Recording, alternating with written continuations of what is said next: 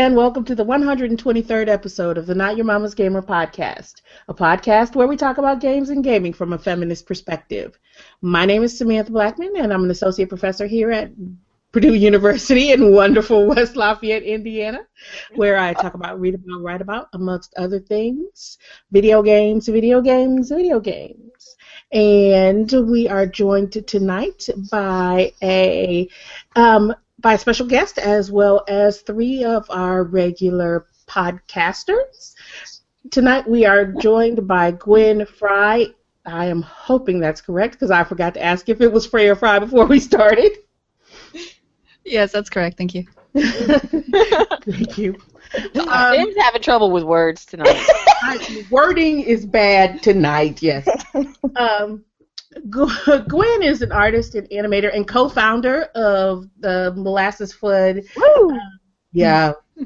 Games company, which we are really excited about right now because they um, have just launched the Flame in the Flood, which is an amazing little game that is survival esque definitely survival esque, roguelike esque, um, and has kept a lot of us really, really busy um, since very tense, very Yeah. tense.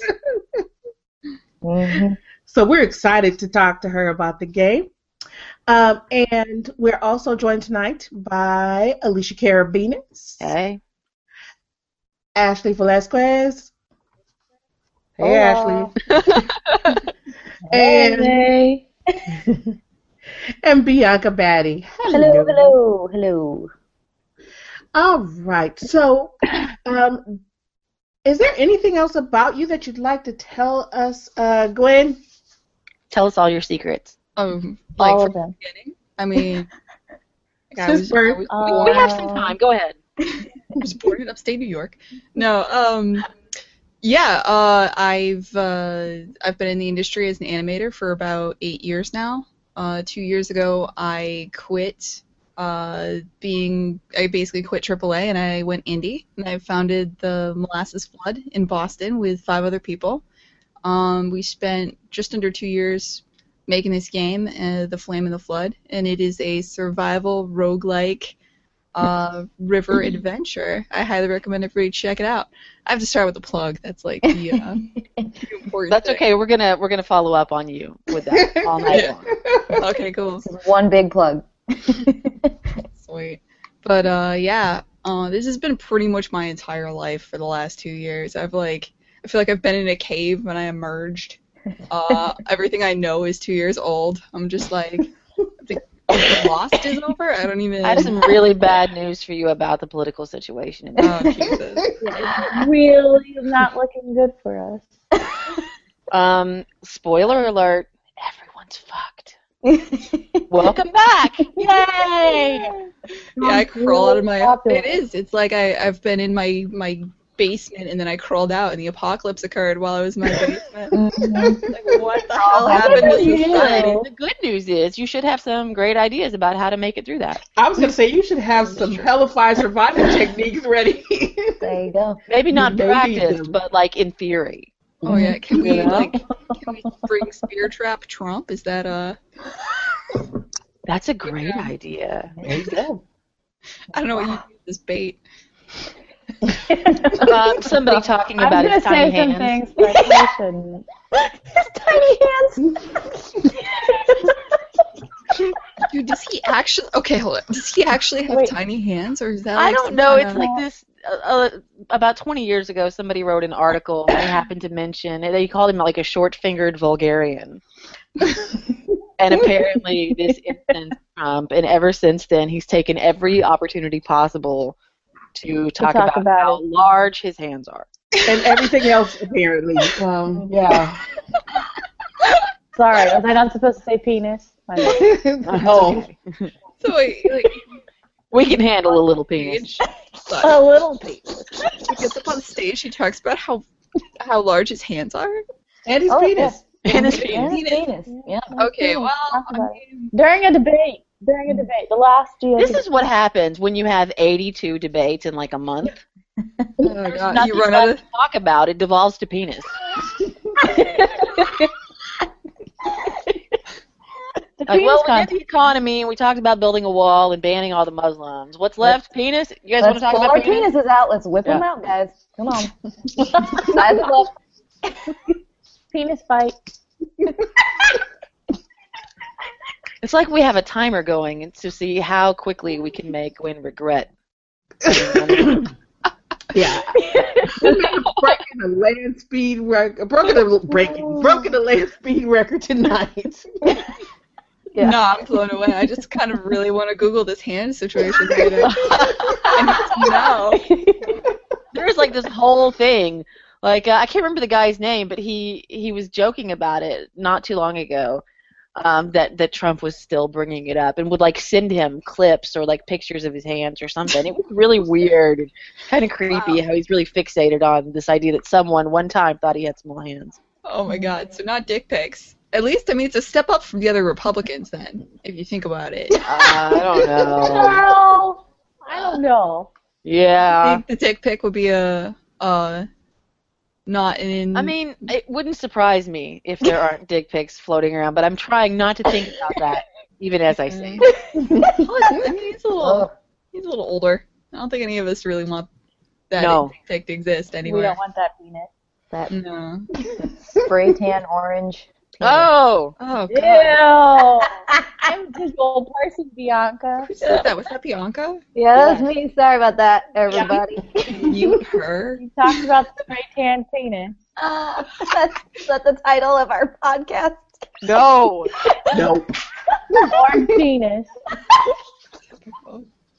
All right. On that note, uh, How we'll much run- cutting do you have to do tonight, I just want to point out that for once it was Bianca that took us there. Yeah, I, I understand. I'm not even drinking alcohol right now either. That's just She is Straight. sober. unfiltered Bianca right now. All right. Well, Yeah. let's talk about some games. Yes. We'll get started with uh, um, the usual what you're playing, what you're reading, what you're drinking. Um, and uh, we'll start with uh, our guest. Gwen, what are you playing lately? Oh man, I have to start. Yeah.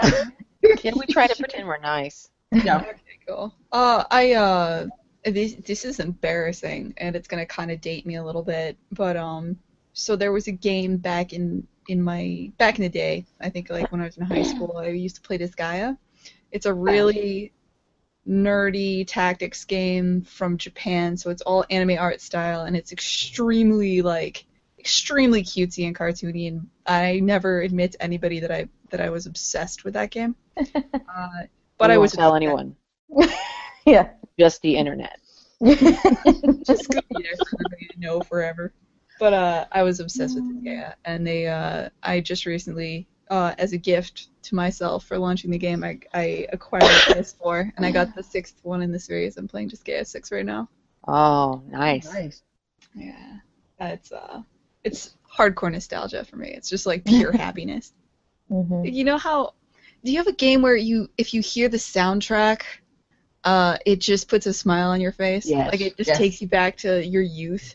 It's like that uh, in Ratatouille when that that guy eats the ratatouille for the first time, and it's just like, bring, like he remembers being a kid in his mom's house and stuff. It's like that for me. Uh, this guy, so Yeah. kind of a thing. Yeah. That's awesome. hmm Cool. So top that, Bianca. Oh shit. Yeah, Bianca. Ooh, I don't think I, I don't think I can. Um, I'm still playing the same stuff I've been playing since last week. I'm playing Flame in the Flood. Still played some more of that for the podcast. What was your best death? Um, I mostly die drowning. That, Do you really? yeah. So what I- you're saying I- is you need to learn to drive your boat. I am as bad at rafting as Sam is at driving and saving the day. No, she, What? Somebody called gonna high five myself for that sick burn. Um,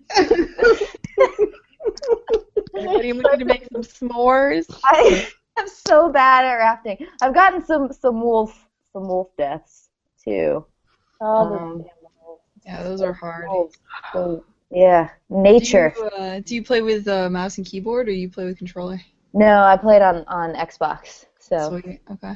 yeah, so I've been playing that. Super fun. Um, and uh, I've been playing a little bit more Anatomy, that horror game that I've been writing about and playing the past couple weeks, and uh, play a little more State of Decay. Get some some zombie cathartic killing going too. So yep. So that's me. What what you playing, Alisha? Uh, many of the same things. Yes. Uh, always State of Decay, since Mhm. you know that's what I do. And kill the some zombies. Mhm. Uh, my worst deaths are always sepsis. Mm.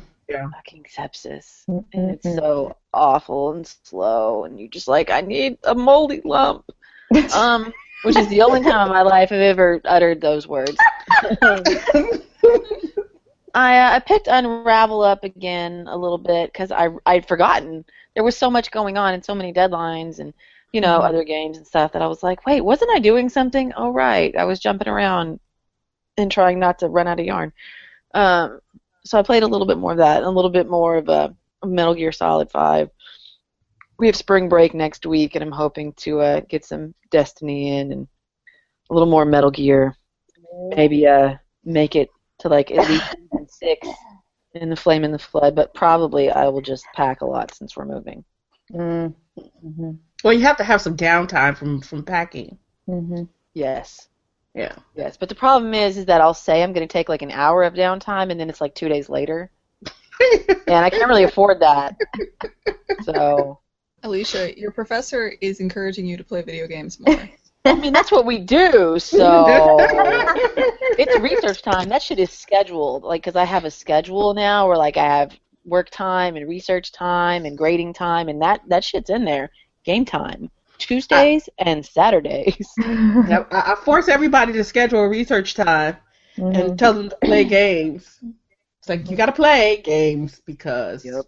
games. That's interesting, actually. Do you um, because like, how do I put it? I I found it interesting that nobody said the Tom Clancy The Division yet. I have that installing as we speak. Okay. Cool. so I was wondering, do you encourage everybody to play indie games, or do you encourage people to play AAA, or do you just let people do what they feel? Do what you feel. All right. Yeah. mm-hmm Because Unravel's actually a really interesting one too. That's not um. I mean, I I I love yeah, I love it. I'm just I I guess I was just a little surprised everybody's been so indie positive right now. You know, I, the thing is, is that since we um, talk a lot about um, like race and gender and social justice and and and all of those wonderful things, we are seeing, I guess, well, I'm saying we, maybe this is the royal we, um, but this more positively portrayed in indie games Yeah. right now, and I think Yeah. that's why so many of us are playing a lot of indie games. A lot of AAA games just really pissed me off. Yeah, That's interesting. 'cause Yeah. I, I feel like indie games usually are so short and have such a tight budget uh, Mm. that they can't really like. There's not a lot of time to tackle really big issues in a tiny indie game. Most of these games are made by like one person in like a year. So Mhm. I it is kind of bizarre, I guess that uh, or I, I don't know if it's bizarre, but it's it's interesting to me that uh, you, that indie games would be the ones that you feel are more uh, inclusive. I Well, I wonder if like- it's if it's. Oh, go ahead, B. No, I, f- I feel like a lot can can be said or represented in a short amount of time, though. Yeah. Too. I mean, like as as a, a literature kind of scholar over here, I mean, short stories can really pack a punch. You know, a poem can pack a punch.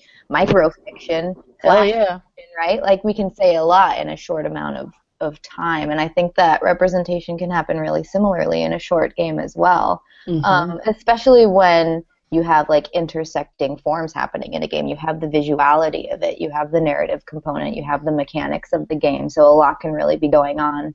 And I think that that's a point that I really want to communicate very clearly, like in neon lights on billboards across America to major developers. It doesn't take much, guys. Mhm. Mm-mm. You can like actually just make a character black.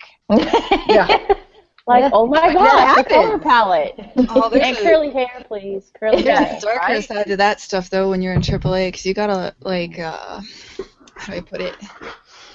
There because you're beholden to publishers. Right. Most of the time, as a developer, you don't really have much of a say in certain things. Yeah. Uh, and there And- are certain market realities. Like I remember, the this is I had forgotten about this until this moment. This was one of the more weird moments very early in my career when I was working on an MMO that was global, and we were making the build for uh, China, and they were very uh, they were trying to find the most delicate way to tell me, uh, we want to change the uh, character customization options available in the Chinese version. We want to uh, limit the the variety of characters so in other words, we don't want any black people. we have uh, because uh, we're, we're really interested in the um, we we would like to add one, but mostly we'd like to remove you know the the four darker ones from the Chinese build, and they they like like it was such a thing that they brought like an HR person to ask me to do it. Like not an HR person. They, they like how do I put it? He was one of the business guys. Uh, basically came in and, and asked for it. And the reality is, I mean, he had a spreadsheet, and if this was going to make the game do better in in China, and China has a, the Chinese marketplace for MMOs is huge, um, and it was just like it was a scummy thing to do, but you know, Well- that's in order to, to hit big in China. It's the difference between like, uh, ah, God, there's just so much money in that. It, it's No, I- either hit or you don't, you know. Yeah, and, and I have kind of a, a two a two pronged response to this. First is that when you're when you're looking at global markets and, and talking about different regions, and there are certainly different considerations that go into it. Um, so I, I, I think that, that there is a lot to consider there, uh, especially looking at that very narrow edge of success in crowded markets. But especially when we're talking about Western markets, um, the research on that, at least the research that gets released, is is really kind of sketchy in terms of looking at who does buy games versus who does play games versus who would. Mm-hmm. And so there's a lot of potential there that nobody really knows about because nobody really tests it. But on the other Mhm. hand, if you're talking about how indie games may suddenly be demonstrating a lot better representation, uh, I think those may be the ideas that get pitched to bigger companies, and or or somebody just doesn't even bother to take them there because they know they're not going to get made. Because we do have these things that we consider like the realities of the industry. Mhm. And if somebody's like, well, I want to make it this game, and I'm going to do this, and I'm going to make the heroine uh, a young girl and not, you know, like busty and scantily clad, well, nobody's going to buy that, so I'll just do it myself. Mm. I mean, and it's, it's it's it's interesting because even with um, Flame and the Flood, it's my daughter is seven, um, and the only other kind of survival game that she has any kind of first-hand knowledge of is Don't Starve. Um, and I know Alisha's son loves this game. Yes, he does. Um, and she's like, I, I just don't get why Jack likes that game. It's stupid. Uh, and and I was like, oh well, she's clearly not gonna like Flame in the Flood. And um, she's been home sick all week. Um, and it's one of the games that I feel comfortable playing around her. Mhm. Um, so I've been playing um, Flame in the Flood a lot, like late at night, and she's just been watching and listening to the music because she really likes the music.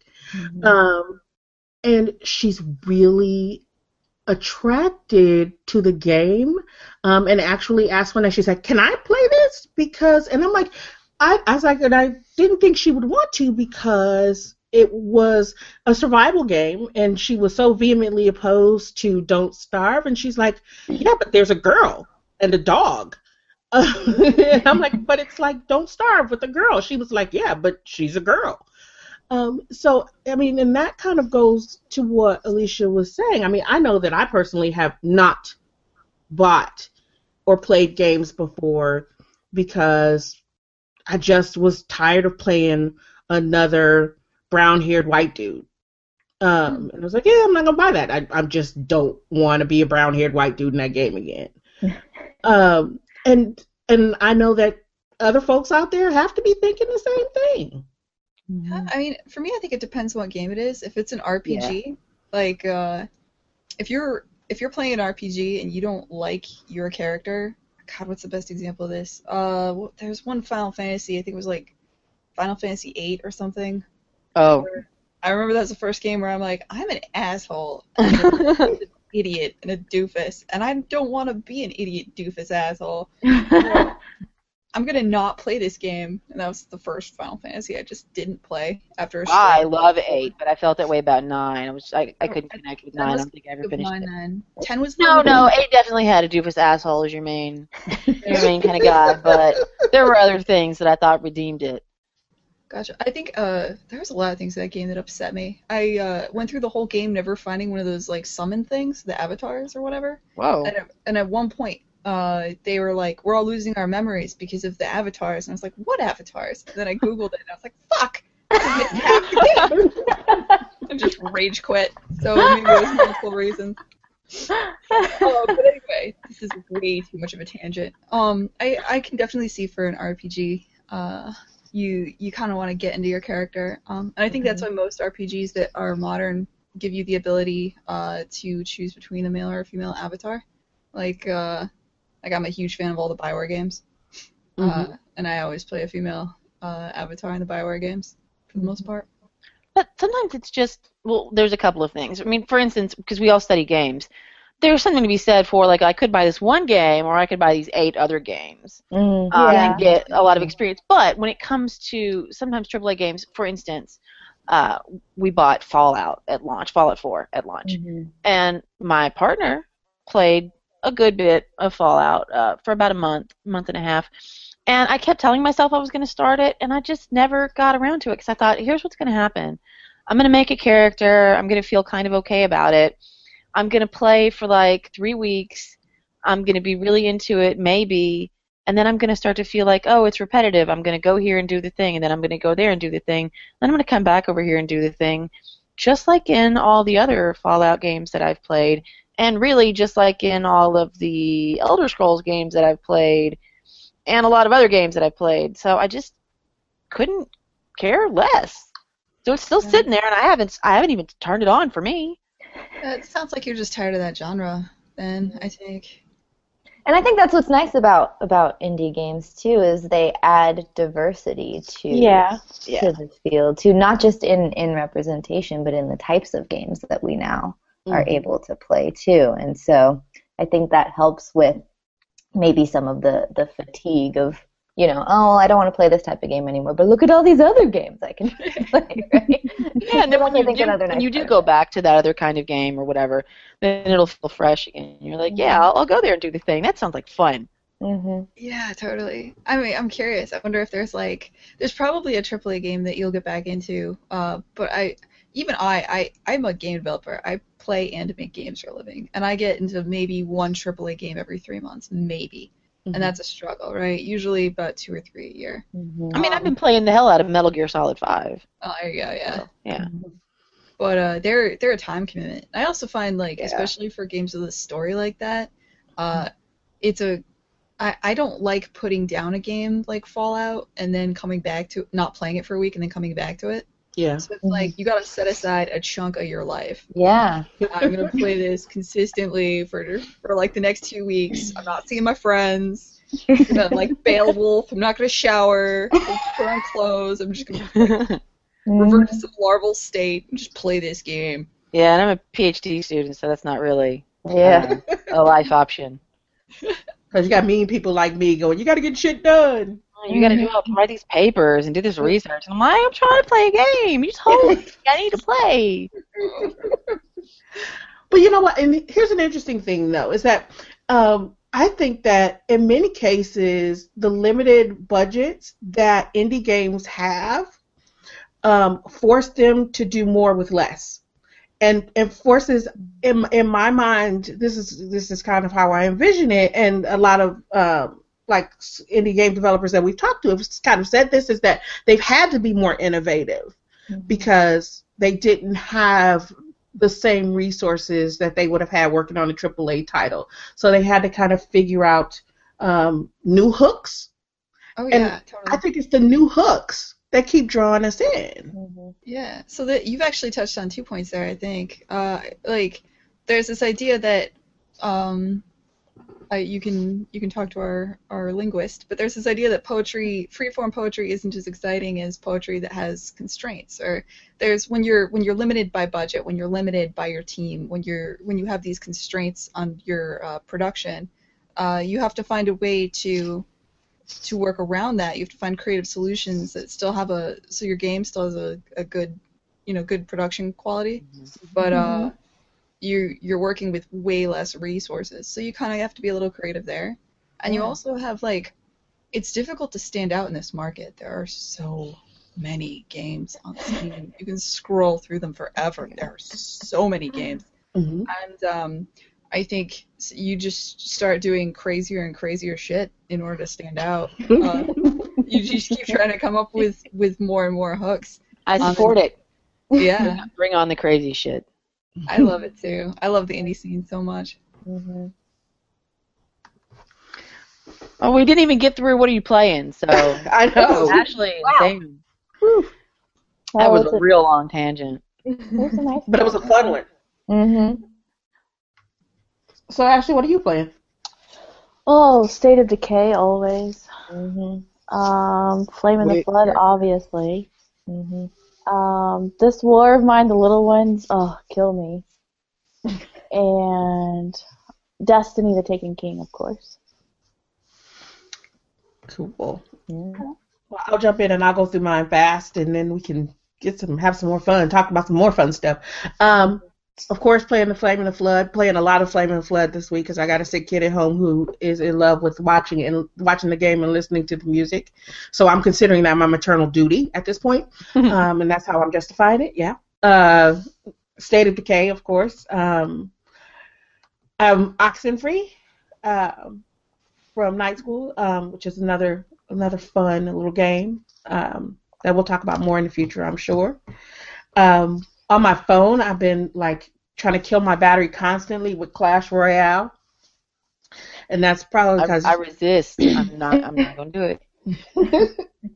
it's fun, you know. But I got drawn into um, Clash of Clans when it first came out a couple years ago, like hardcore. So yeah, this one's fun for me. Um, and then the last thing I've been playing a lot of is I bought Pokemon Yellow on my DS, and I've gone old school. I've gone back to like 1999. Um, and now I'm playing the shit out of Pokemon Yellow, like nonstop on my DS. Yeah. When I was a kid in my youth, I had Pokemon Yellow and I caught them all. I literally caught them all. And I'm then- determined. Hold on, some some boy in my fucking class No. was uh oh god he was he was excited about this idea that Pikachu followed you around by default in Pokemon Yellow. Uh huh. and he was like show me because it, it wasn't happening because I I had Pikachu in storage. Uh so I was like okay I'll start a new game. But don't save over it. And he started a new game. And he was like yeah Pikachu follows you around. And then he saved over it. Oh, you God. understand? I bought Pokemon Red and Blue and traded with myself using my brother's Game Boy to catch them all. Because he Mm. had to trade some of them. Like, I worked for that. That was an achievement in my embarrassing youth. I'm I'm gonna go back to the notion that some people just need to be set on fire. Yeah. No, but that was. I, I'm actually. I thought that list was really interesting. I think it's most uh, gamers don't admit that they play uh, phone games actually. So Clash in the Clans. I was. I was kind of surprised that you brought that up. Or not most gamers. Excuse me. That's terrible. Most PC gamers don't. Most PC gamers, you'll get like some kind of divide between PC gamers and console gamers. Mm-hmm. But a lot of people are really averse to admitting they play phone games or to talking about phone games. It seems like this lesser thing, you know? I'm a bad person, I guess, because I play on my computer and I play on my console and I will play on my Yeah. phone because you know what? Sometimes I gotta wait. I'm in the car and I'm waiting for something, or I'm at school and I'm waiting for something, or I'm just in the Mhm. grocery store and I'm like, I need to do something on my phone. Mhm. Um, And that's sometimes the most gaming I can get in in a, in a span of a couple of days. is just whatever I can find time for on my phone. And a lot of the phone games are becoming really cool and interesting and and offering these connections with other people or with really good stories. And you know what? I. I don't have no shame. I'll play anything if it's good. No, yeah, totally. I, I totally agree. I actually um there in, in the industry there's a lot of um, oh, they say never release your game on phone first. Always come out on PC first, and then port it to phone later if you're going to do it because PC gamers don't want a game that's also on the phone. PC gamers look at that as like a lesser, a cheaper game, an easier game, a sillier game, which Yeah. I, I never understood because the phone is like a, a decent computer these days. I was gonna say, especially now, yeah. Ooh, No, I think the problem here is that PC gamers probably need to pull their heads out of their asses. Hey, hey, hey. I might be a PC gamer. I haven't decided yet. You're still well, your head in your ass? identity. Maybe you should bend over and check. You know what, Alisha? Why don't you come check for me? All right. Ooh. I'll be right over, baby. All right. On that note, um, how about let's jump into what you're drinking? so, Gwen, what you drinking tonight? what? Uh, I didn't realize it's that kind of podcast. Should I go get a beer? Yes. No, I'm uh, I'm drinking tea right now. I'm not a very. It's it's ten o'clock ish here, so Yeah. I'm like I'm winding down for the night. I'm drinking tea too. It's all good. You drink what, you want to what drink. kind of tea, though, y'all? Yeah, no. Is I it good tea? This, this I'm drinking. I'm, I'm going green tea. I got a late night, so I'm I'm, I'm caffeinated. Yeah, green tea's mm-hmm. delicious. No, I went herbal. I'm weak. What kind of herbal, though? Lemon and orange. Ooh, that sounds. I'm a, I'm a tea person, so mm. Yeah, it's okay, Gwen. We've already accepted you as one of our own, so. Mhm, Don't be shy. okay. Well, what about you, Alisha? What you drinking? Uh, I'm drinking Wells Banana Bread beer because I have the best taste of anyone in the in the virtual room. I don't know. Banana bread beer. I'm still iffy on that one. Well, I'm sorry for your sad and pathetic life because banana bread beer is the motherfucking business. Says you. Okay. I don't know about banana bread in my beer. Mm, I'll have beer with my banana it's bread. so good.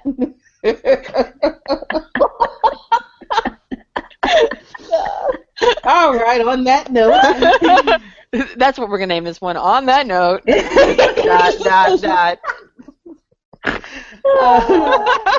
Yep. yay, Ashley, what you drinking, darling? Stop snorting. She's too busy snorting.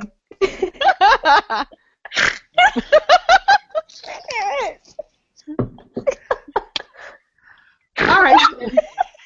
While Ashley gets it together, Yeah.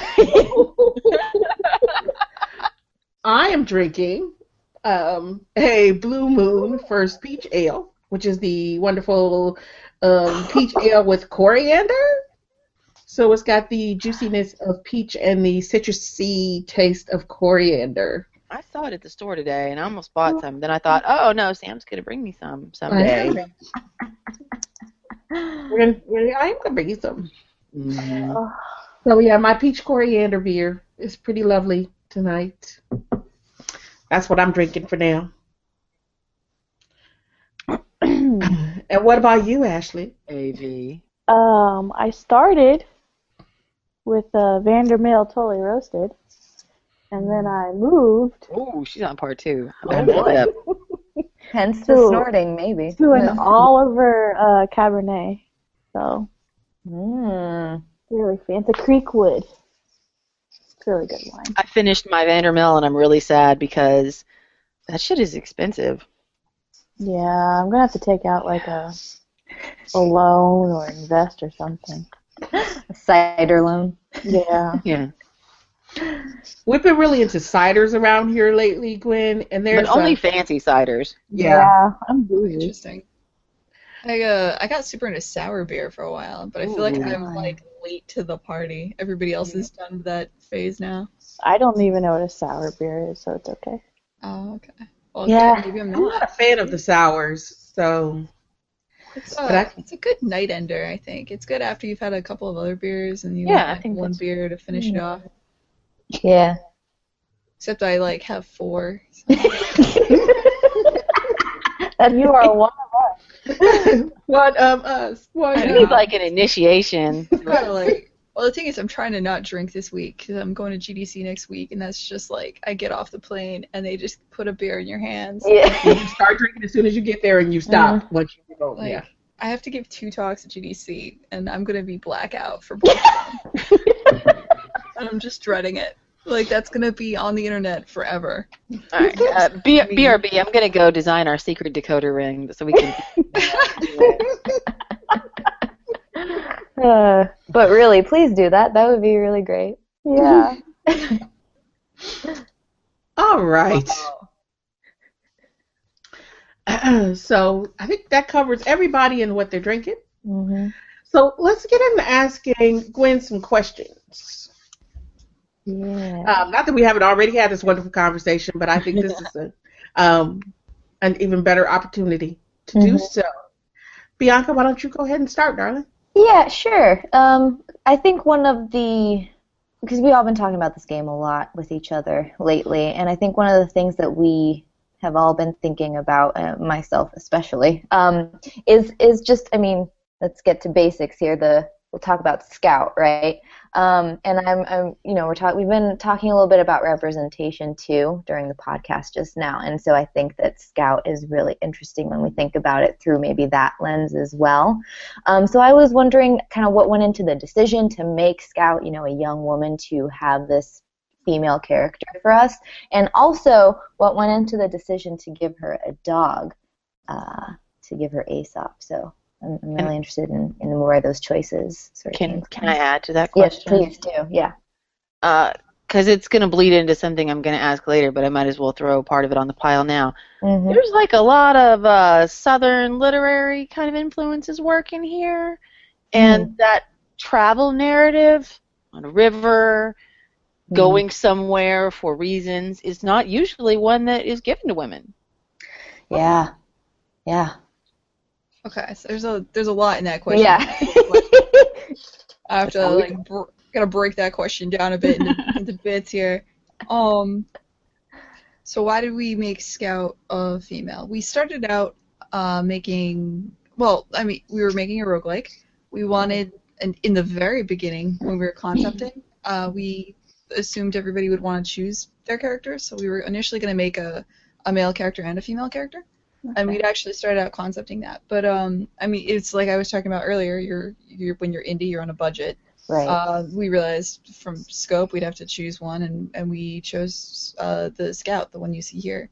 Mhm. Um, we we kind of like talked about it in the office, which one we wanted. It wasn't like a big deal or a meeting or anything. Mhm. Uh, I I honestly didn't care that much. I chose scout because I thought she looked wicked cool. I thought she looked she does. yeah. I thought she looked cooler uh, than the like squat little. I guess you'll never you don't know what the, the male character looked like, but I, I thought Scout looked super cool, so I, I want to go with that. Mhm. And I think um mostly everybody felt like they would play either one. They're not um Scout is not an extremely effeminate character. Right. She's not like um she's not something that a how do I put it? I don't want to call her androgynous because she's Yeah, but I think I think it could have easily been ambiguous. Yeah. Yeah. Uh, so we like I, we didn't think it would make anybody uncomfortable if, if we only shipped with with Scout being a, a chick. Mhm. Um, and she looked cooler, so we went with that. and I know like um, I could tell you, God, the whole conversation probably only lasted 20 minutes, but I think some of the guys were like, I don't know, I play chicks sometimes in video games. We just finished playing Tomb Raider. Fuck it. so like that was kind of it, it wasn't like that big of a deal or it wasn't meant to really be a focus. Mhm. um what was the second thing you asked me? You asked me why The I dog, I think, was one part of it. Mhm. okay. The dog uh dogs are cool.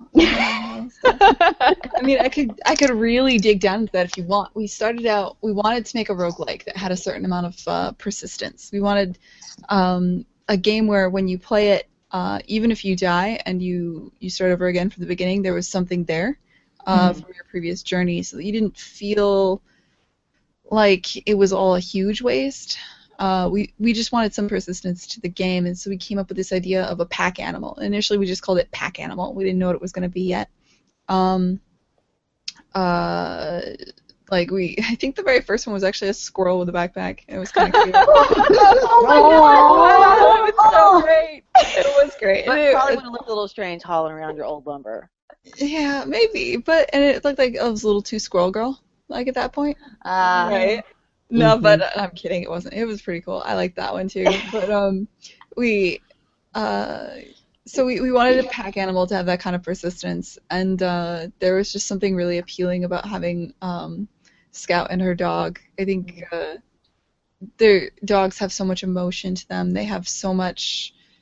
Uh, I know a lot of it is we, we put emotion into what dogs do, but they have so much life and character, and uh, I love dogs, so I was really pro dog in that one over as as fun as the squirrel would have been to animate. I was, I was pretty pro dog.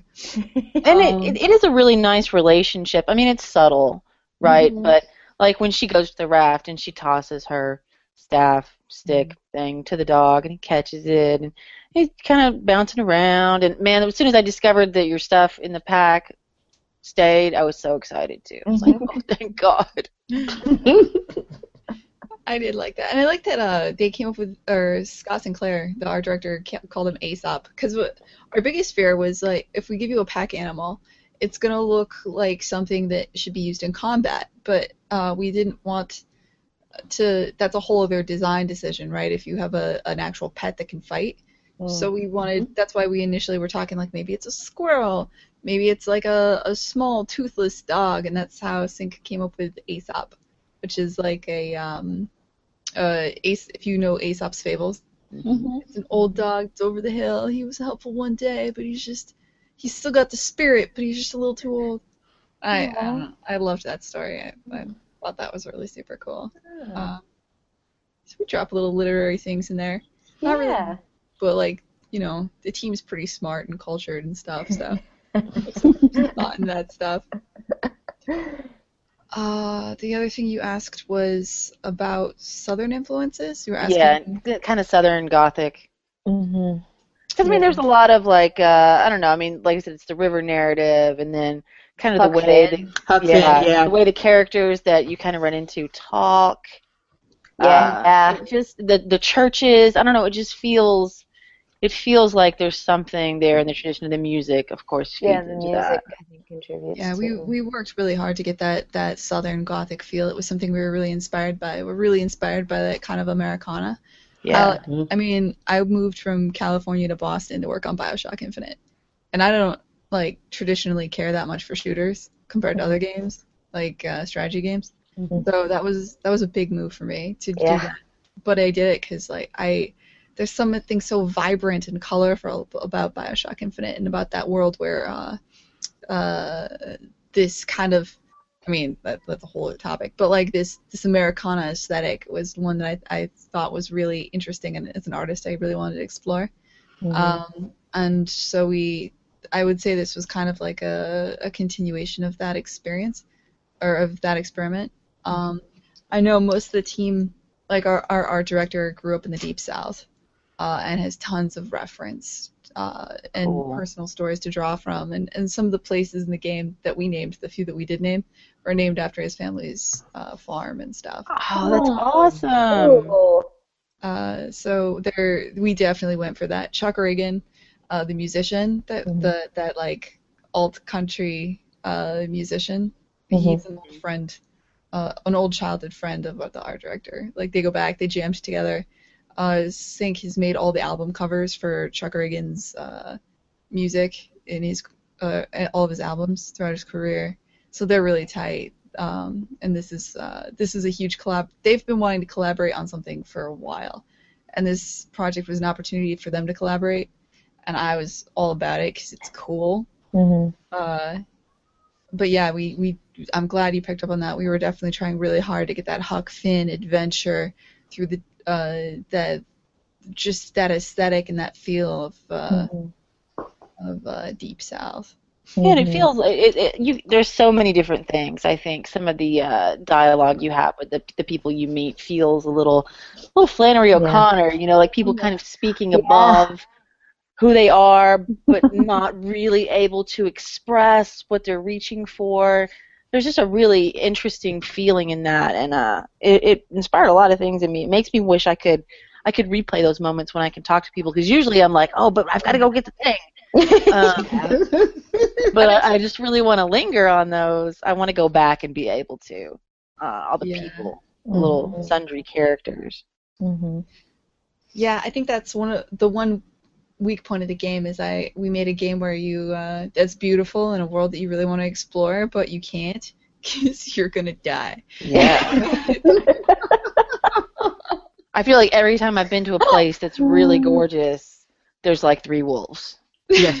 And I spend most of the time going, oh shit, Yeah. run, I run, just run, run run. away. Damn. Yeah. hmm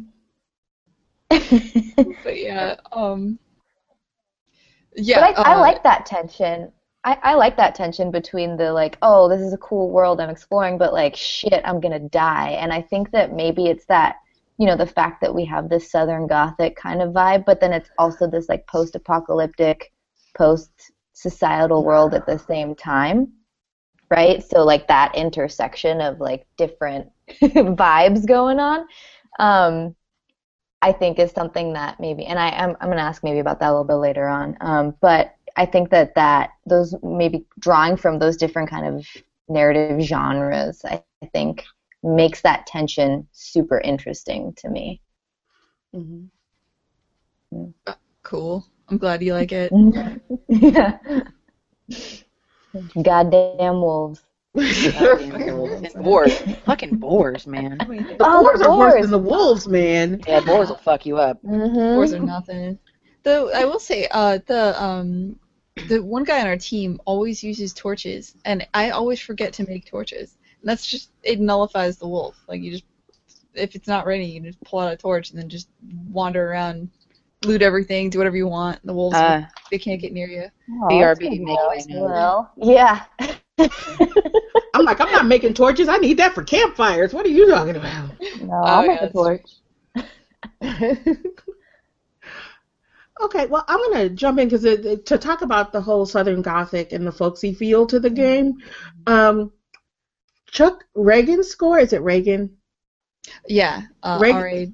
Chuck Yeah, Ragan. that's right. Yeah, is amazing, right? I, I mean, and I understand that his his his music style is is kind of a rock country fusion-y kind of thing, but it feels really bluegrassy, um, which was pretty amazing to me because usually I hate bluegrass music. Um, and in our It last just feels right in this game. it, it Yeah. feels right and and it's not heavy handed and i think that's important right um, and in our last podcast we, we talked about the fact that uh, um, with the score it was a little jarring for some of us um, to hear his voice um, in, in when there were vocals um, because the game kind of felt so female centered for us Hmm. um, and and I, I, we were wondering or at least I was wondering, we again as the world, we, um, was that like an intentional thing? Um, did you ever in, uh, consider using like a female singer or I Ragan, like I said, Ragan's score fits perfectly. Yeah, and now especially that you've told us that that this was a collaboration that Yeah. you know they had envisioned for a long time. The the way that the music fits in there so perfectly, it, it makes a lot more Lot sense, sense. now. Yeah. we, we were talking about this last time that the first time that vocals came up, it was like, whoa, that's a dude. I think I think it's uh, um not many games have uh will just break into vocals like that either. Yeah. So it- Yeah. Um, we wanted. Uh, this is one of the things indies have to take risks to stand out, and I I know most games would have just had an instrumental track Mhm. or an acoustic track or something like that because you never know what's what's drawing someone into a game. You don't want to break immersion, you know. Um, and vocals always have that potential to break immersion, but I we took the risk with Chuck Ragan because how could you not? Like his music is so fucking good. Yeah. He's so talented, and uh, and it does just feel so right with this game that uh, I we we went for it, and I I think it's I think the music is like the one the one thing in our game that we did perfectly mostly because we didn't do it. Chuck did. It's awesome, and I, I do I agree. It's it's got a weird feel to it. Cause I'm not that big into bluegrass either, but after that, I started checking out alt country and different stuff from uh, like he's part of a, a revival tour Mhm. uh, that has a just a lot of incredible music. Very just a lot of heavy, incredible music. Um, I I guess he kind of got me into this alt country, uh, punk stuff. I don't know what to call it. There's a lot going on there. Yeah. Yeah, it's And what we can call it is pretty damn amazing. yeah. Yeah, I got to. It's pretty cool. He's swinging to Boston, and they he gives free tickets to the show because we're doing like a cross promotion. Oh, And nice. It, oh, it was great. I got to hang. It's the first time. You know, I've, I've developed games for a long time, but you don't feel like a rock star or really that cool. still in the. But I got to go backstage and hang out with a band. I got to feel like somebody. You know what I mean? It was. Yeah. It's awesome. It's Mhm. really cool. Going backstage, actually, it's really dirty back there. It's not. It as is. Yeah. Mm-mm. You think it's gonna be this incredible thing, and it's like, no, they had like some nachos, Yeah. a bunch of PBR, and a and a gross couch. Yep. Ew. That sounds about right. Yeah, I I loved it. Uh, and and Chuck Ragan's a really cool dude. Uh, dude, he's really really. Uh, what you see is what you get there. Like he is not fake at all. There were times when we we really needed something from him because we're coming up on a deadline, and we'd call like, because he he does his, he publishes his own record album or record label. I don't know how business works, but um, he there was times we've tried to contact him, and uh, his wife will just be like, "I'm sorry, he's out fishing now." That's it. He's, he, he doesn't bring his phone when he does that. He's gone. He will contact you when he returns. It's just like in this day and age, Jesus Christ, where is he? Sometimes you just gotta fish, man. yeah. I tell you. He's big on it. He's a, he's a huge fisher, or he's just really good at dodging us. I don't know. One of those. Like, tell them I'm out fishing, they'll believe it. Have you heard my music? They'll believe it. Have you seen my beard? Come on. oh, dude, I, I love Chuck Ragan. He's really cool. Yeah, I really like the music. I remember like the first time I started, I heard singing in the game, and I was on the river, and I was like, "Oh, cool! They're singing!" And then I like drowned because I was paying. Attention. I was like, "Oh, I'm so angry, but I'm also so happy because the music is so great." And what are these conflicted feelings in my head right now? This game. Um, so, um, but that actually kind of brings me to my next question too, which is about like the role of the river because we're talking about like the music as almost another character, right? Mhm. And the setting seems like another character too. And one of the specific things is that goddamn river and the manner in which it destroys me every time. And I was like playing when I was playing before the podcast. Alex was like, "Wow, you're my husband." He's like, "You're really bad at."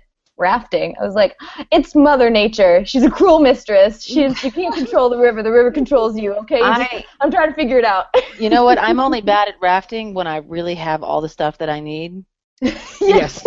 That's when I'm bad at rafting. I'm like, I'm gonna make it this time. Oh, yeah god damn it! I just hit everything. Yeah. yeah It's like the river gets uh, increasingly more difficult though the more the longer you go. I Mhm. think that plays a role into it too. yeah Yeah, So- because sometimes it's like you're just like bamming away on that X button, and it's like, nope, not Nope. going anywhere except Nope. You're into going this big somewhere. ass You're pile going of right into debris. the thing. I yeah, I go, go, I go right into the thing every time. Sorry. And how am I supposed to turn around? Like it looks like I'm supposed to turn around. I can't turn around and then No. I can't. Nope. I can't. I No, can't you can turn never go back. It's a one-way journey, man. Mhm. The river wants to take you somewhere, and it's never where you want to go. Or if there's a divide in the river and you're like, ooh, I want to go over there. Go, go, go, go. And then you just crash the whole way. Or then I get indecisive, and it's like, no, I need to be decisive here, and then I just die again. But I mean, that's that's really fascinating. I think that the river itself is a nice metaphor for this journey into the mm-hmm. the difficult apocalypse. Is that you have to be decisive, but also cautious and cognizant of your surroundings, Yeah. and you have to preserve your resources so that you can use your energy when you need to. Like, there's a whole lot happening there on that river. Yeah. Yeah, it is a really good sort of like microcosm of the sort of bigger post-apocalyptic world there too. I think. Um, so I was wondering, um, Gwen, if you could maybe speak to the your guys' decision process in in making that goddamn river. Oh man, you guys covered so much already. Honestly, I just thought we'd like let Samantha wrap it up right there. That was perfect. So we the- talk a lot. Mhm. no, this is good. I don't. I can just drink my tea. She's like, just tell me what my damn game means. Why don't you? Uh, yeah. So the um the river definitely. We wanted uh the main character to be go- going on a journey. We Mhm. wanted this to be a journey where you were always you always were forced to be moving forward. Um, anytime you leave a location, you can't go back there. That's part of uh, the narrative. It's part of the feel of the game. Yeah. Um, from a there's a lot of gameplay reasons why we wanted. Um, we we also wanted this river. Uh, how do I put it? Uh, I think in Don't Starve, you brought that game up earlier. I love Don't Starve. We've It's obviously all great played it a ton. It's great. I will say in Don't Starve, what I tend to do is I uh, I build up a base. Like I, I accumulate things and then I build up a house and I or sorry like a, a, base location, right? Mhm. Um, we wanted a game where you couldn't do that. We wanted your base to always you, you could never settle. You had to always just keep moving and keep finding things. Um, we it, it kind of goes into the the vibe we were going for for the game. Um, and maybe you kind of you accumulate things and you can build up your raft a bit, but your raft is never quite like your base and don't starve, you know. Yeah. Uh, it'll never be perfectly safe, Mhm. obviously. Um, so that that was kind of like our, our gameplay thinking for the river. There's also just um, uh, in in this this southern gothic feel we were going for. Uh, if you look at narrative uh, like Huckleberry Finn, or uh, there, there's lots of narrative about uh, traveling down a river, going on a journey. Um, that we wanted to really capture that feel. Um, so those were all, and you've already kind of like touched on the meta. This stands for the game stuff. So uh, yeah, this is uh, it, it, the river is an important part of our game. It is a character in and of itself. Mhm. And it's so dynamic and Yeah. i don't know I, I, I really do i was pissed off when i first realized that i couldn't go back i was like god damn it i might I was saving that bend in the river Yeah. for later. but but then once I figured that, I was like, okay, I, I bet that no matter how I upgrade this, I'll never get to go back. Then I thought, that's cool. Yeah. Because if you think about it, when you're scavenging like that, that's really how you live. You have to keep moving on, Mhm. you know? It also it, it forces some player choice. Like, am I going to go to the church on the right, or am I going to go to the marina on the left? Like, you have Yeah. to, you really have to choose um, your stops. Yeah. Uh, uh, so in that way, it adds another kind of gameplay element to your scavenging. Yeah.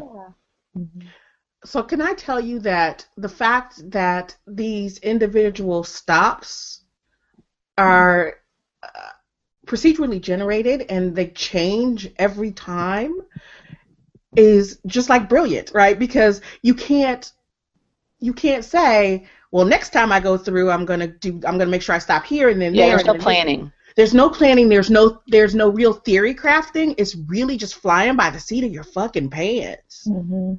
Yeah. Um, and it does add to that that that tension that Mhm. um, Alisha keeps mentioning. It's like, oh, but you know, am I gonna am I gonna come across a spot where I can pick up sewing kits? Am I gonna come across a spot where I can get more lumber?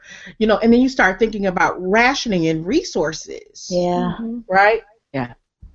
Mhm. Um. Well, so yeah, so that was not Alisha's tension, but Bianca's tension. Yay, Bianca and tension. Um, but so I think that I that really this whole and and this is uh, part of Bianca's like second part of her question. So I'm gonna just mention it and then she can ask it. But that whole it adds a realness to this kind of post-apocalyptic um, space Oh, I have a lot I want to say about that. Go ahead. I mean, and, I, and, I, and see, she read it as okay. She read it as post post apocalyptic uh, slash post societal, and I read it in many ways as post industrial. Mm. Mm. I can see that too. Yeah, and that's and so. oh, that's interesting. Yeah, let's make that the question. I'll jump in. Yeah, I mean, I, let's maybe. I mean, that's the question though. Like, is it? I, I think that's fascinating that you see it as post-industrial, like that we can view it through all these different lenses, right? Mhm, mhm. I'm wondering what the in, what the intention was on on your all's end, Gwen.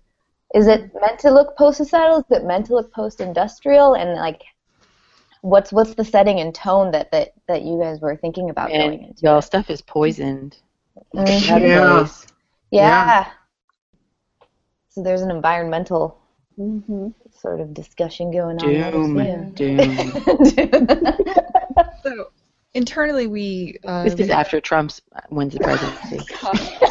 I'm sorry. Go ahead, Trump. I couldn't help it. that's, uh, that's a terrifying thought. yeah. Dude, is if Trump wins and the worst that happens is the world is like uh, the flame and the flood. I mean, at least we'll have good pretty music. Easy. You know, Yeah. But I'm gonna die immediately because I'm gonna drown.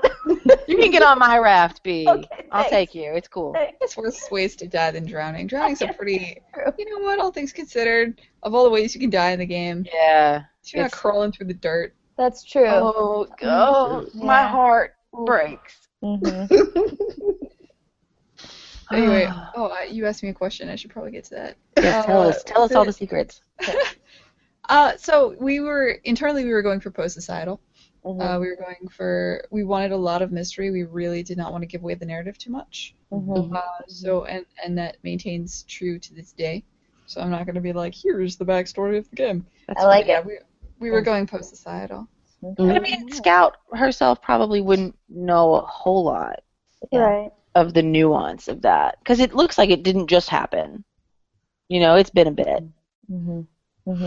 Yeah, and she's like not that old.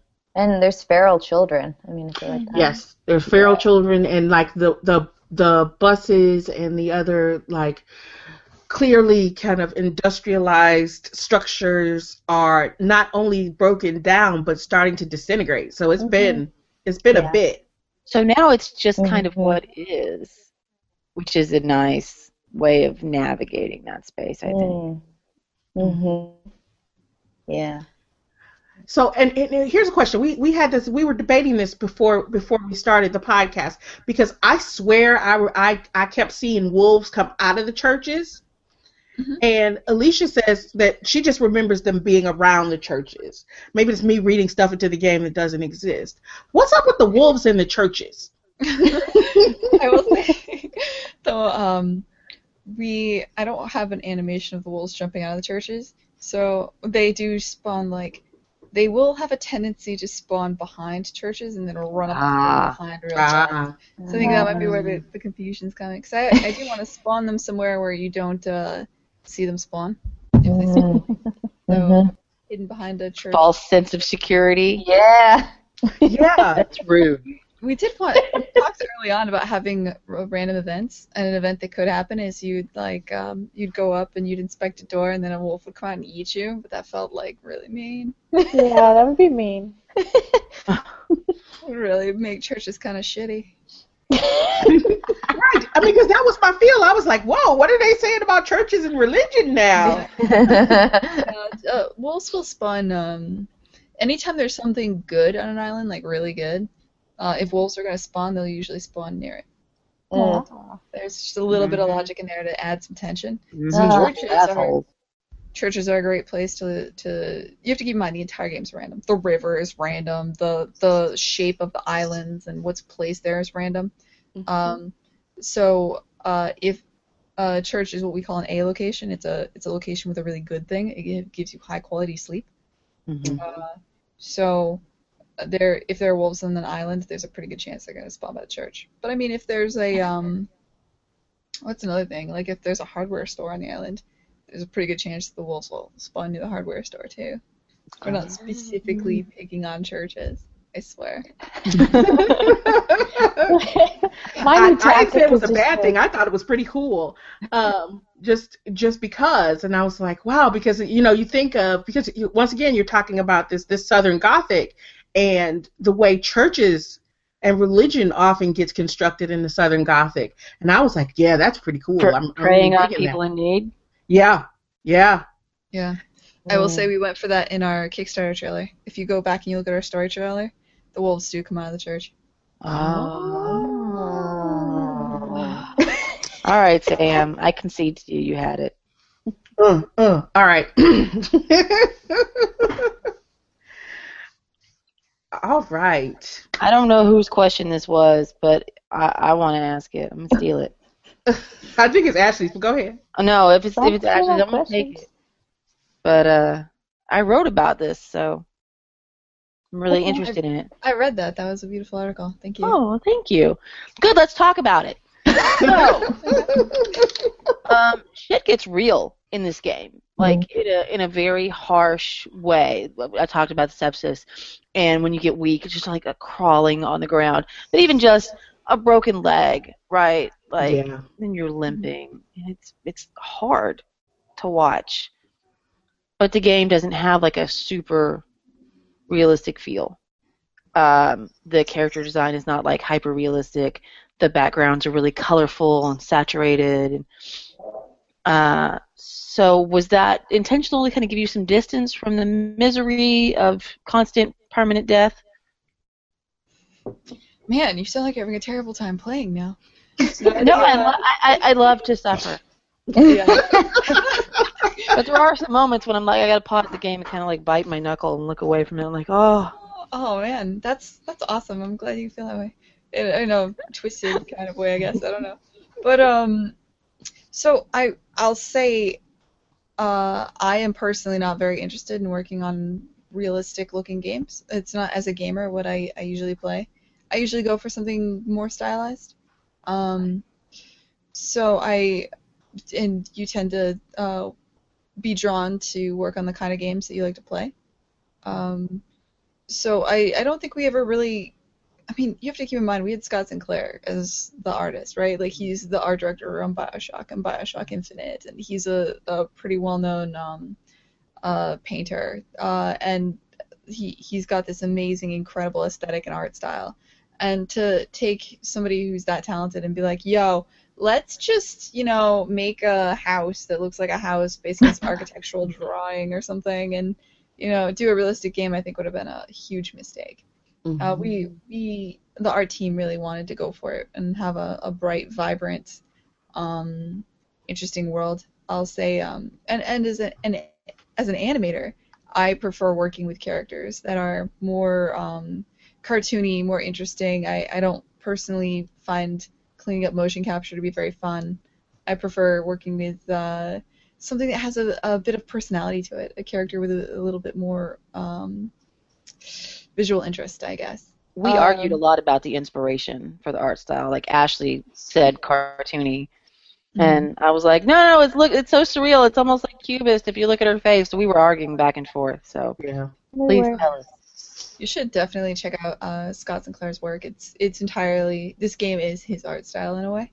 Um, and I I've tried to describe it to other people and I fail too. I'm like it's kind of like Tim Burton, but not. It's like it it's beautiful in a really Oh. weird angular way. I'm looking at it right. Oh wow, yep. Mm-hmm. So Ashley, I yeah. think we were both right. That's fine. I can take that. Well, Ashley, you thought it reminded you of of Courage the Cowardly Dog, right? Well, yeah, and but you know, my partner and I were talking about that cartoon and how it's kind of like a dark adult cartoon, and that artistic feel to it, and how um, um, Flame in the Flood kind of mimics that. But then also we talked about Tim Burton as well, and so that's really interesting. There you go. Um, looking at the stuff right now. Wow. Yeah, I know. He's a. I really like working with him. He doesn't um, advertise very much at all. Like he's not on Facebook or really on any social media. He's just like this ghost that exists and makes incredible art. And I like got so lucky that I get to to work with Scott Sinclair. I love his artwork. It's like I said, I, I moved from California to Boston to collaborate with him. You know, Yeah. uh, uh, on on Bioshock Infinite and on eventually on this. Uh, and I, I love animating his characters. Like I, they're so beautifully ugly that Yeah. Yeah. Yeah, hmm they- Yeah, I can see Scout's face here in these paintings. they're beautiful. Yeah, he's he's a very talented artist. Um, so yeah, there there was no question that we would be going with his art style and not something super realistic. It's just Mhm. like uh, um, he's he's good. I feel like I should fill the airtime while you guys like Google his. Or Every- we all went silent because we were all like, We were all googling it, right? Yes. All right, all right. For those of you listening at home, this is a great time to pull up your Google browser. We're gonna link it in the show notes. Yeah, we're gonna we're gonna link him. So Yeah. nope, no more secret, no more hiding. But uh, we we had some other questions about the visuals. Who somebody was wanting to know about the uh, who was that? Who had the question about the debris? Oh, the debris. Oh, my partner, he wanted to know if it was intentional to make it look like dragons, and then it looks like someone else thought it looked like dinosaurs. It, it's very it's very intimidating. the debris in the water. It like- is. It feels like something's going to come out and attack you. Yeah, it's like a cloud. Everybody sees what they want to see. Yeah. Yeah. it, it was me. It was. It was. I mean, and I was thinking dinosaurs too because, and that was probably because I was feeling like it was post-industrial. Uh, you know, you know, something that has has gone extinct. Um, I will not give away the story, but there we did not intend to have dinosaur bones or dragons. Oh. sorry. I'm sorry. That would be a really cool game. I might work on that game next. We we demand that you send us one American dollar. Yes. It's out of my price range. Are you willing to take a percentage? Yes. yes. We are grad students. We'll we'll take a beer, really. But it's got to be a good one. beer. Dude, Cider. Cider, please. More than a dollar. But yeah, it is. I mean, the uh, the cars, the cars floating in the river seem like the most friendly, but they will mess you up. Like Oh, the debris and the shadows. Sometimes of trees, like all I'll veer around a shadow, and then I'm like, wait, it's a shadow. It was hmm Yes. It's Yeah. tricky. Yeah. It's an amazing game. Um, I, I have to say it's an amazing game. Be it, and it was funny because I, like I said, I, I kind of, kind of peeped this game early on, and I was like, everybody has to play this game. It's like the most amazing game ever. I know. And then she she was like, hey, Alisha. I got this game that you should probably play, and I had just I just picked up like the uh, the Walking Dead Michonne, and I played that first, and that was a mistake because it was not very good. Um, and then she was like, "Hey, you need to play this other game. Um, it's a survival roguelike." And I was like, "What?" I'm like a gopher popping up out of a hole. Like you called my name. Oh, you just broke my heart because I wanted to. Um, I got. s- I've. I've been a little lukewarm on the Telltale games up until uh, Tales from Borderlands. Wasn't that amazing? Super into it. Like just thinking about it, I can't stop smiling. That game was so good, and now I want to go back and play all the Telltale. Like maybe I maybe I was wrong. Maybe they were secretly incredible. No, the Walking, the first season of the Walking Dead was you know pretty The good. first season was second good. season was. eh. But But, and uh, you know, people, a lot of people really are really digging on like the Game of Thrones. I never finished it I because I, hate thought it. it was hot garbage. garbage. Yes. Yes. Um. Fuck you waste my time. Um. Da, da, da, da, da, uh, Wolf Among Us was really good. Mm. I So- couldn't I get into started it. playing that. I, I should really go back and finish it. I started Game of Thrones. It's just like I play, uh, you know, in my life. I'm not. I can't say my life is super stressful. I make games for a living, but you know, like I run a small business. When I play games, I, I get a little stressed out. I play games to be happy, and like Yeah. so. Yeah, I, that's not I, the franchise for you. I know, and I've got like uh, this War of Mine on my machine, and I know it's a great game, and I'm gonna love it, and it's gonna be phenomenal. But I'm just like, not. I, I want to be cheered up. I don't want like. That's not the game to play. I bought this War of Mine because it seems like such a brilliant idea and it's so beautiful, and I want to support that, and I have never turned it on because I'm pretty sure that I'll spend the next six hours face down on my bed weeping. I've been watching Ashley play when she's streaming it, and it, it hurts my heart, man. I can't even. I can't even watch you, Ashley. It's hard to sorry. play. I think I think a lot of my literature interests kind of intersect with my gaming interests because I was talking. I think it was Bianca that I was telling Yeah. that I really like uh, war novels. Yeah. I, I don't Mhm. know why, but Mhm. I, I do. Um, but I like I don't know I like this war of mine because it it shows that other side of war that you don't see in games often. Mhm. The actual realistic experiences of survivors and refugees. yeah. Um, and you're playing that other role where you're not just a sniper going off on a mission to destroy lives, but you're actually trying to save your own life or the life of others. But it's hard to play. it's it's beautiful and It it's like is. it's one of those things where like when you you talked about books and we were talking about movies like sometimes you want that movie that makes you think and that moves you like you want that Mhm. really strong drama but like most of the time i just want to you know an action flick to turn off my brain at night Mm-hmm. Mhm. like for for your everyday gaming and so this war of mine is like special it's something i'm, I'm Mhm. waiting for a, a day when i i'm going to sit down and i'm like i'm going to have an emotional moment Yeah. Oh, and you will have an emotional moment. Mhm. Like I said, I, I bought it. I want to. I'm glad it's out in the world. I want to support it. I want more games like it, but I just don't know. I'm really. I'm a big softy, Don't tell anybody. And I cry at the tiniest thing. so Mhm. I will. Um, what was the last game that made me? Uh, the last Naughty Dog game, The Last of Us Oh yeah. Mm. opening. That one. Yeah, yeah. That one hit me. Mhm. I was so mad about that. I have a lot of feelings about that game. I um, I think it's highly overrated. I don't think it's a bad game, but I think it's highly overrated. But yeah, the opening is a crusher. Yeah. Yeah, That was opening- just not fair. You should never start a game like that. You should always start a game like that. It's. Yeah. And I, I think it, it hit because I didn't expect it. Like, Yeah. I played Heavy Rain, uh, and I'm not. I mean, obviously, you always expect amazing cinematic experiences from Naughty Dog, but um, Mhm. Like I didn't expect to be like heartbroken immediately. Whereas with Heavy Rain or a game like that, it's like okay, the first thing they're gonna do is like, I don't know, they'll probably give me a dog and then kill the dog, or like some, you know, fuck this. Mhm. Like you go into it expecting. Or, or I'll, you know what? To your point, actually, I will admit I bought that Dragon Cancer and will never play it. Oh Oh yeah. yeah, no. Literally Yeah. bought it to support the Mm. team. I was like, I could, I'll eat tuna today instead of going out for lunch, and I'll buy this game. I put myself on the mailing list for when it would come out because I was like, I'm gonna do that. I'm gonna buy that game. I can't even make myself go to the website. Mm. Mm-mm. It's yeah. I, I my, when a good friend of mine wrote a review of it, and I kind of read it sort of with one eye closed and the other slitted, like I'm gonna try to see anything upsetting before it happens so I can stop. But I wanted to support my friend, you know. Oh man. Mm-mm. Mm-mm. See, I, and and for those of us with kids, I think it's even harder, Yeah. right? Yeah. Because there's no, I'm like, nope, not, nope, not even gonna look no, at I mean that's hard. like my my daily actual fear. How can I engage with that in a game? Mm-hmm. Yeah, you know, with kids, it's interesting. Some things, the weirdest things bother children.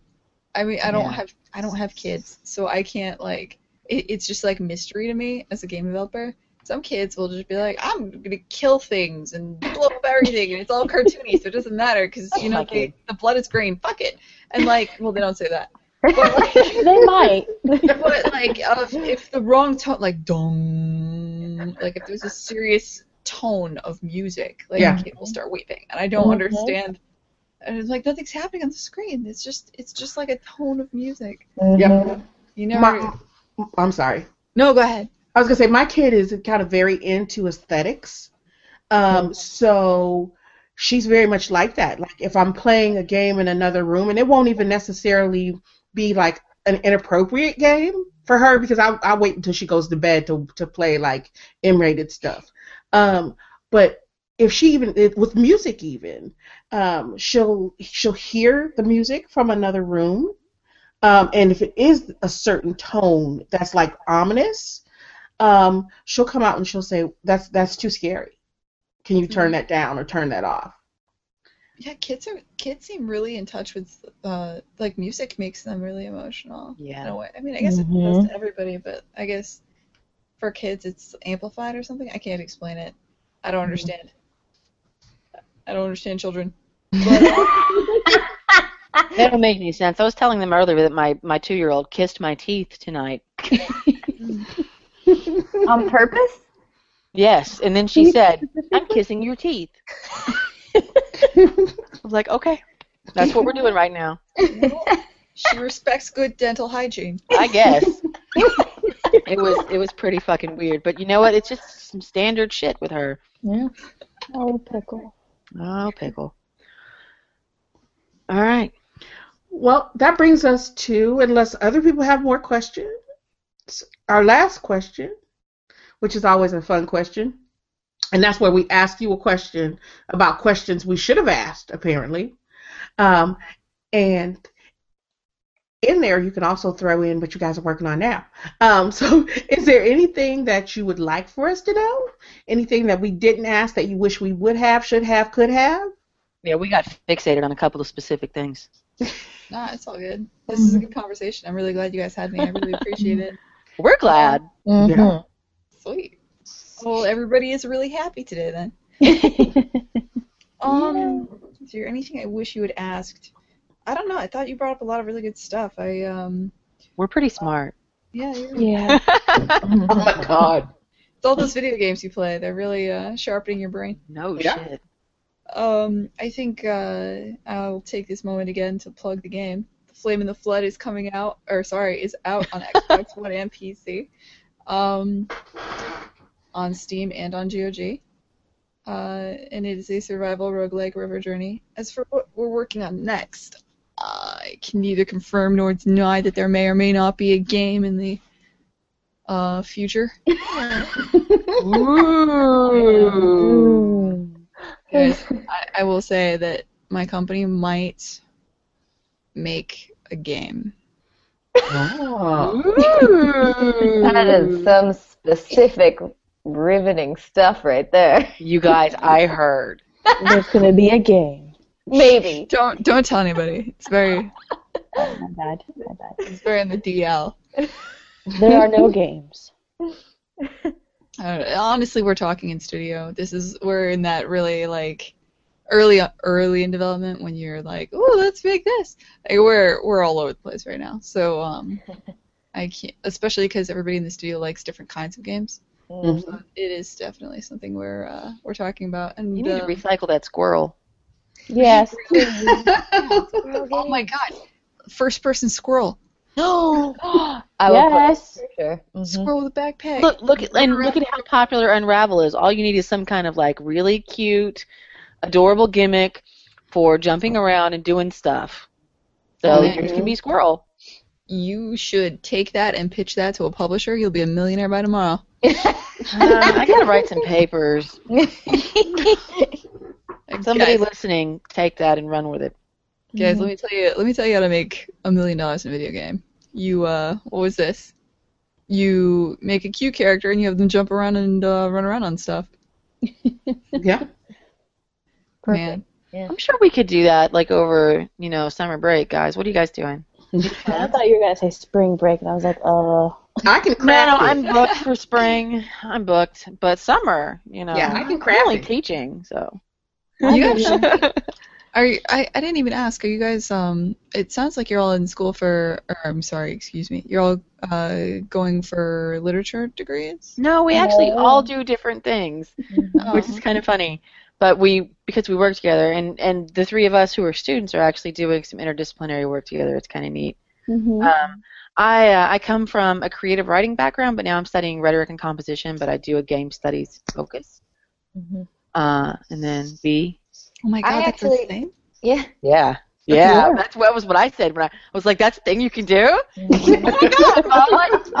Right? Yeah. Um, I also have sort of a creative writing background, but um, right now I'm doing I'm not doing rhetoric and composition. I'm doing literary studies, but also with a game studies focus. She's so. very modest because she's breaking serious ground I that's talking about games as Mhm. literature. Yeah. hmm Yeah. Yeah, it's good stuff, That's B. that's good. We need more. Um, I, I mean, games as a medium is still very young, and we Yeah. don't have a lot of critics. Or I'm sorry, we have a lot of critics, but it's more like uh, entertainment style critics, not a lot of like uh, Analysis. exactly. Yeah. Yeah. hmm that's awesome. Cool. Yeah. Thanks. And then Ashley's doing something different, even. Mm-hmm. Um, I have a literature background, but right now I'm getting my PhD in second language studies ESL. Um, so teaching English as a second language with an emphasis on writing, and then looking at a way for games to be pedagogically used in that kind of way. Mhm. That's what I do. Lots of different stuff going on. But we are all sort of housed within the English department, I guess. Yeah. Yeah, just taking Weird. different paths. Mhm. Wow, that's awesome. Cool. Thank you guys so much for having me on. This is a great talk. Yeah, this is Thank super you. fun. I'm so glad you were here. And we we really dig the game. Yeah, we do. Hmm Thanks. That means a lot. And we're really anxious to see what, what does or doesn't come next. So yeah, we're gonna go ahead and book you for. Can you kind of give us a ballpark? I cannot confirm nor deny that at some point in the future I might be involved in the making of a game. Okay, well I followed you on Twitter, so I'm gonna be ringing your bell if when something happens. Like, hey, remember that time that we were like, we swore a lot and we talked about Trump and also Rivers? You should come do that again. God, hopefully we're not still talking about Trump Oh, God, Uh, hopefully not. any point in the future. Mm. Trumping down the river. Oh, don't ruin it. that's it. Our sales tank. There's going to be an update tomorrow, and they've removed the river, actually. and now you're sledding. Anything else so that they can redo some of the animations. Mhm. Good job, B. Yeah, sorry. It's, it's my job today. I'm the ruiner, I guess. The ruiner of things. yep. Drinking tea. Yeah. What's wrong with tea? Nothing, but apparently it's making Bianca a little rowdy over there. Sorry. Caffeinating at 10. All right. All right, on that note. On that note, dot, dot, dot. dot, dot, dot. That brings us to the end of episode 123, where we've had this amazing conversation with Gwen, with Gwen Frey. Um, and we really, really want to say thanks for coming on and talking to us about your amazing game. That game, again, is The Flame in the Flood. It's available on PC and Xbox One. Yes. Uh, So you should definitely grab a copy, if not two, as soon as you stop uh, listening to this podcast. But make sure you join us for episode 124, where we promise to have something um, fun, interesting, and informative to talk about. Maybe. Mm-hmm. I'll get a new Maybe PS we will Web. neither confirm nor deny. May or may not case. so until next time, stay warm, stay dry, and as always, my friends, game on. Game Game on. Thank